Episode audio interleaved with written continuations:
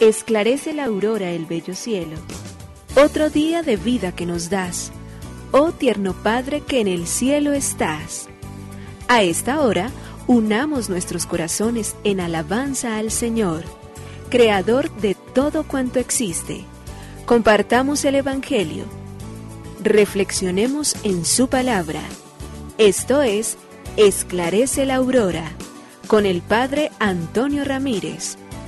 Bienvenidos.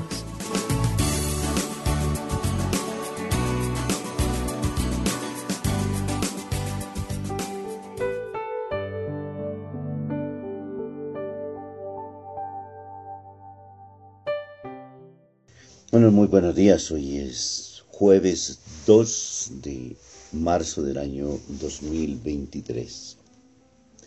Señor Jesús, te levantamos esta mañana una vez más confiados en tu amor, puestos en tus manos, con la certeza y la seguridad de que eres tú quien nos haces comprender, eres la clave para poder leer la historia de nuestra vida y la historia de nuestro mundo.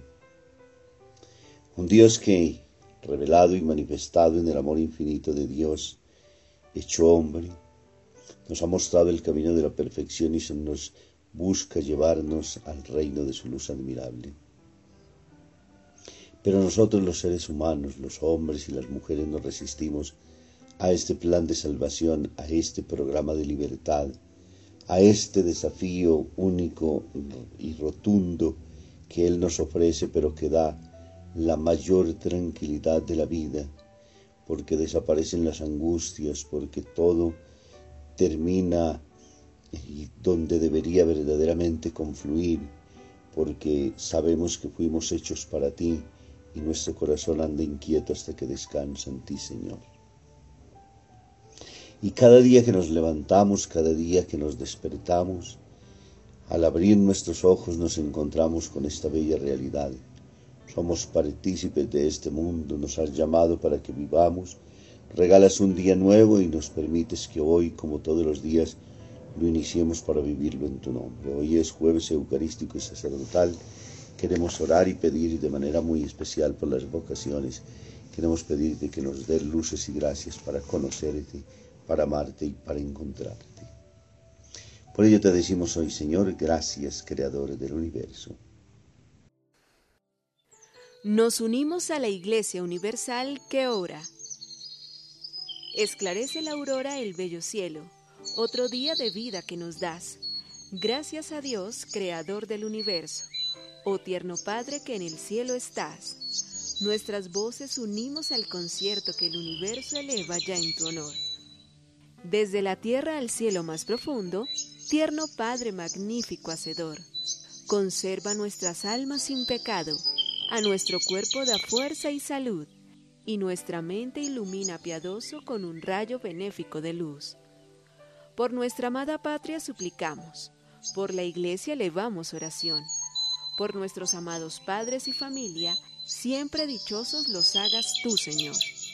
En tu santo nombre, comenzamos este día de vida que nos das. Haz que lo acabemos santamente, oh Padre nuestro que en el cielo estás.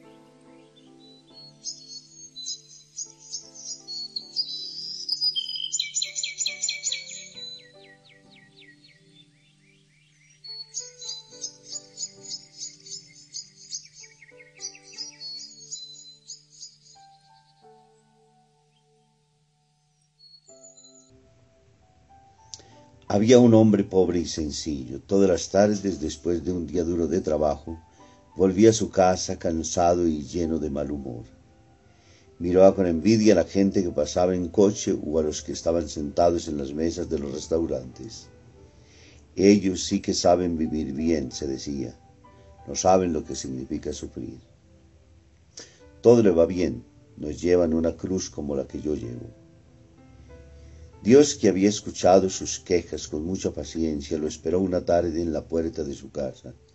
Le sonrió amablemente y le dijo: ven conmigo, te daré otra cruz, o mejor, tú mismo la vas a elegir. Aquel hombre se encontró de improviso dentro de una enorme caverna. Estaba llena de cruces pequeñas, grandes esmaltadas de diamantes, lisas, torcidas, etcétera. Con las cruces de los hombres le dijo Dios, elige una. Aquel hombre descargó con alegría la cruz que llevaba encima, la tiró en un rincón y frotándose las manos contento comenzó a seleccionar una nueva cruz. Probó una liviana, pero era larga y difícil de llevar. Se puso al hombro la cruz de un obispo, pero era increíblemente pesada, llena de responsabilidades. Otra era muy graciosa y aparentemente liviana, pero cuando se la puso al hombro comenzó a pincharlo como si fuera llena de clavos. Agarró entonces una cruz de plata que era muy brillante, pero de pronto se sintió invadir por una desgarrante sensación de soledad y de abandono.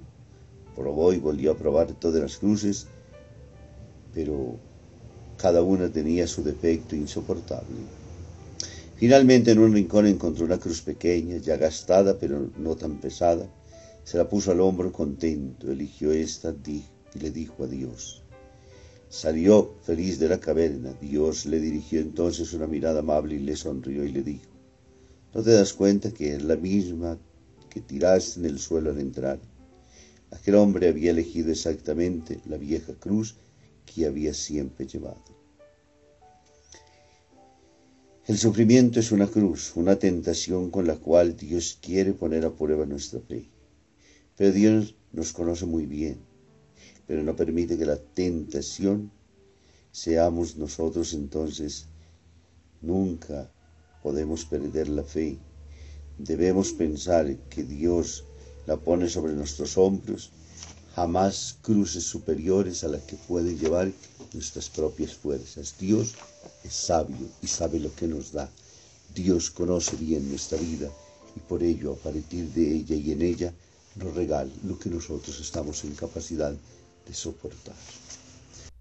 Lectura del Santo Evangelio según San Mateo, capítulo siete, versículo del siete al doce. En aquel tiempo dijo Jesús a sus discípulos, pidan y se les dará, busquen y encontrarán, llamen y se les abrirá, porque todo el que pide recibe, quien busca encuentra, y al que llama se le abre. Si alguno de ustedes le pide su hijo pan, ¿le dará una piedra? Y si le pide pescado, ¿le dará una serpiente?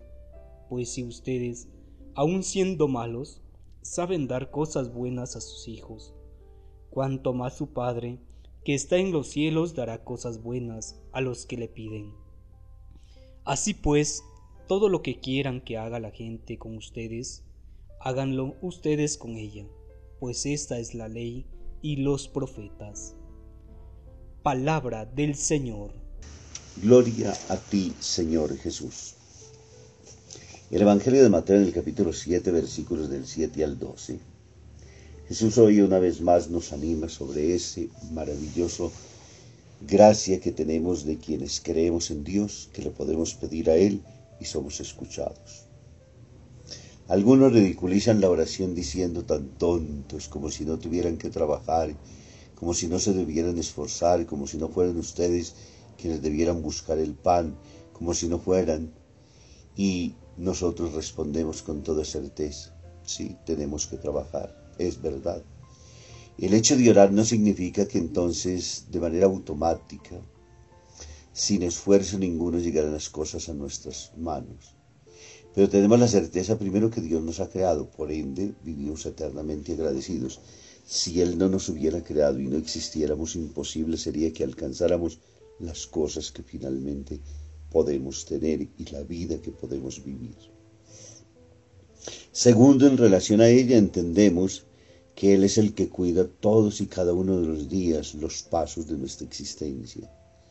Él que camina junto a nosotros, Él que elige la cruz más liviana para que nosotros podamos llevar, Él que conoce bien nuestra propia vida, nos capacita para ello.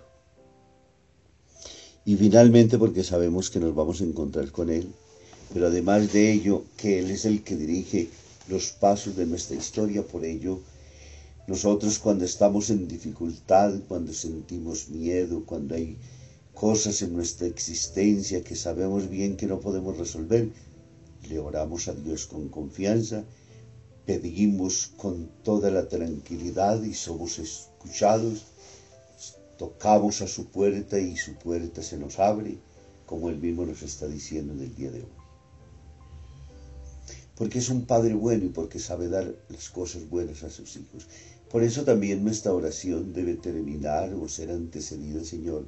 Estas son mis necesidades, este es mi mundo, pero tú sabes y conoces qué es lo que más me conviene. Por ende, Señor, que se cumpla tu santa y divina voluntad. Porque Él sabe qué nos conviene en cada momento. Porque Él sabe qué es lo que nosotros podemos y debemos recibir. Porque Él, que conociendo nuestra propia vida, ahora entonces no nos da caprichosamente lo que nosotros quisiéramos, sino lo que realmente está en sus planes amorosos y benditos. Pero además de ello, también lo pone en una relación y en un contexto de, de encuentro con los otros. Es maravilloso siempre leer el Evangelio con el detenimiento con el cual Dios se expresa. Cada vez que habla, cada vez que ora, cada vez que pide, nos antepone siempre los hermanos, nos pone la gente que camina con nosotros y por ello y nos dice, todo lo que ustedes quieran, háganselo a los demás.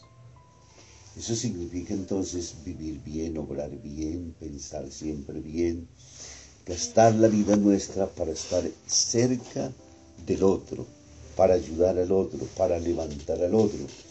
Inclusive entonces nuestra oración se vuelve también una oración de intercesión, porque oramos por los otros, porque pedimos por los otros. Sea ahí el valor que la Iglesia tiene cuando nos invita a orar por diferentes necesidades.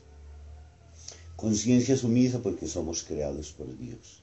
Conciencia porque sabemos que venimos de sus manos y a sus manos volvemos. Conciencia de que sabemos de que cada día está en sus manos y maravillosamente nos lo regala para que nosotros podamos vivir bien. Conciencia de que todo lo que existe es un regalo inmenso de Dios para el hombre. Señor, hoy nos ponemos en tus manos, tú que conoces nuestra vida y nuestra historia, tú que conoces nuestras cruces y nuestros caminos, danos la fuerza y la gracia suficiente para poder cumplir tu voluntad y para poder ser buenos testigos de tu reino en el mundo. Por ello que nos bendiga el Padre, el Hijo y el Espíritu Santo. Muy bendecido día.